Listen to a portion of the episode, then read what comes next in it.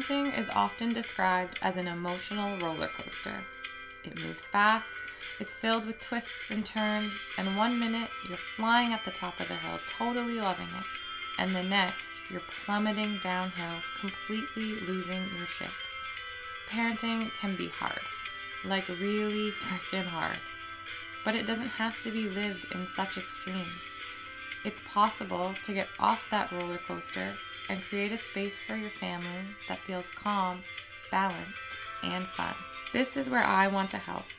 I want to help you create that space between the extremes, the space where you're able to truly connect with your kids, find room for your own growth, and even enjoy the ride. Welcome to the Raising You and Me podcast, a place for parents to come gather the tools to help you create your own version of heart centered parenting in order to start connecting more meaningfully with your kids and yourself. Join me in conversations that will help lift your spirit, make you laugh, define your values, get clear on your goals for your family, and bring the joy back into parenting. All right, friends, let's go. Hello, friends! Welcome to the very first episode, the starting line of the Raising You and Me podcast. I'm your host, Erin. This podcast has been floating around my brain for a while now. It's a message and an idea I've really wanted to share, but honestly, it's just kind of scary to sort of put myself out there this way and to, and to really jump in. But the more I sat on it, the more I felt really, really strongly that the world right now doesn't need less heart centered people, we need more. We need all the heart centered people there is. So I'm jumping in, I'm doing the thing, and I'm just so, so grateful that you're here and you're listening. I'm sending you the biggest, biggest thank you. I so appreciate you. When I was a new mom, I remember striking up a conversation with another woman at the park. We were both pushing our babies in the swings, so obviously we just got to talking. And at some point in the conversation, she asked me, What style of parenting do I believe in? I was a little shocked, and I remember just kind of staring at her, blankly not sure what to say. She starts to list off different types of parenting attachment parenting, free range parenting, helicopter parenting, all these different kinds. So many that I hadn't even heard of. And I remember just looking at her and saying, I just want her to be a good person.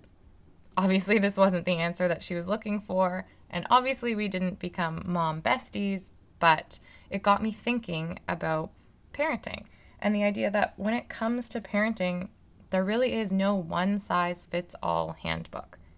Each child is different and unique, just as each family is, which means that one parenting style or technique may be effective with one child, but frickin' useless with another.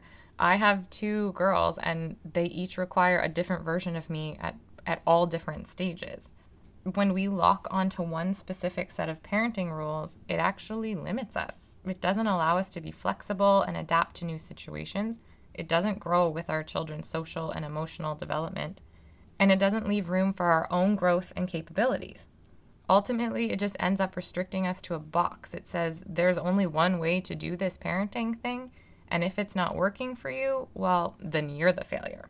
Heart centered parenting isn't a set of rules and guidelines to follow you're going to come up with those for yourself and for your family all on your own. And they're going to look different for each family based on your values, your schedules, your lifestyle. There isn't a parenting expert out there who knows your family better than you do. And if they are preaching a one size fits all model, I beg you to really look into that and question it you are the exact right person to parent your kids. Your kids were given to you so that you could guide them, but also so that they could help you grow as a person. Heart centered parenting sometimes moonlights under different names. Brene Brown, all hail Queen Brene, she is incredible, describes it as wholeheartedness. Others prefer the term positive parenting. Glennon Doyle describes it as being fully alive. In her book, Untamed, which is glorious and everybody should read it, but that's a whole other tangent.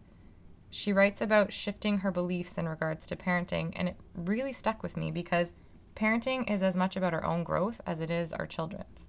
In the book, she writes I burned the memo presenting responsible motherhood as martyrdom. I decided that the call of motherhood is to become a model, not a martyr. I unbecame a mother slowly dying in her children's name and became a responsible mother, one who shows her children how to be fully alive. Ugh, that's so good, right? That one gets me because often we're sold the idea that good mothers and good parents, but if we're really looking at it, mothers really take the brunt of this crappy idea that good parents are the ones who completely sacrifice themselves for their children. It becomes this either or situation. You're either a good parent and you lose yourself in parenting for the sake of your children, or you're selfish, terrible parent when you stray from traditional parenting ideas, or when you take time to do things that allow you to grow as your own person outside of being a parent. This is total crap.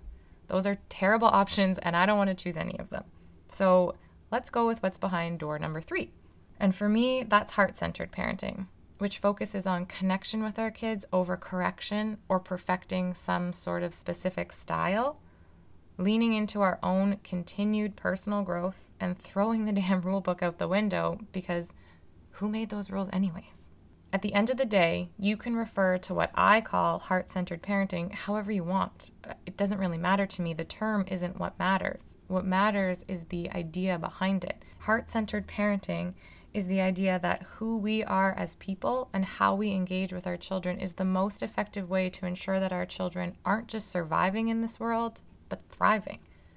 That we're models and not martyrs and that when we raise our energy and grow ourselves, we automatically show our kids how to do the same. I've spent two decades of my life working with kids and their families in lots of different roles, and I've probably encountered just about every quote unquote type of parent there is. My love for teaching and coaching kids and families only grew when I had my own kids, and then it blossomed into this passion for heart centered parenting helping parents bring the joy and fun back into family life because parenting at the end of the day is meant to be joyful. It's not meant to be so serious. When we become parents, yes, of course, we're responsible for raising our children. That's obvious, but we also have to simultaneously raise ourselves. We have to grow into being parents, into the new version of ourselves that parenthood forces us to become. And we have to figure out what's the stuff that really matters to us and our family as the world around us is constantly changing. When we become parents, we don't automatically become all knowing. We're not flooded with the answers to all of life's questions, and adulting doesn't magically become easier somehow. When we become parents, our own learning and growth isn't over. We aren't even close to crossing that finish line. If anything, I would actually argue that it becomes even more important to dig into our own mindset, our thoughts, our beliefs, our emotions, our triggers, all the things in our subconscious and at our own heart center so that we're actually able to guide our children through their own learning and growth and help them live their version of a heart centered life. We can't teach what we haven't learned, which means we have to continue to grow in order for our children to fully grow into themselves. Carl Jung, who was a Swiss psychologist, said, the greatest burden a child must bear is the unlived life of its parents. Most people, when they hear this, immediately think of the crazed sport parent screaming from the sidelines, and that's definitely a version of it, but the burden of our unlived life can also be placed on our children when we, as the parents, don't work through our own stuff and unintentionally pass on our own limiting beliefs, biases, and negative thought loops to our kids. Our stunted emotional growth becomes their shitty inheritance. My hope for this podcast is that after listening, you'll feel empowered to connect with your children in more meaningful ways and find the joy not only in parenting, but in your own growth as well. I hope you'll be inspired to take the time to work on your own thoughts and attitudes and to grow and learn, knowing that when you raise your energy, you automatically raise your families. I want you to get information that enables you to create the version of heart centered parenting that fits your family. Think of me as one of your girlfriends, the girlfriend who's always open to talking about just about anything, and the one who's going to lovingly, but honestly, tell you the truth, even if it isn't the easy thing to hear. In this podcast, I'll be your personal, heart centered parenting cheerleader. I'll be in your ear, constantly cheering you on, rooting for you and supporting you on the hard days, and squeezing every ounce of celebration out of the joyful ones. My biggest hope is that together we can raise a generation of empathetic, emotionally intelligent, resilient kids who have growth mindset and grow up to build themselves a better, more empathetic, more heart centered world. Thanks for listening, friends. I appreciate you more than you know. Stay safe. Talk soon.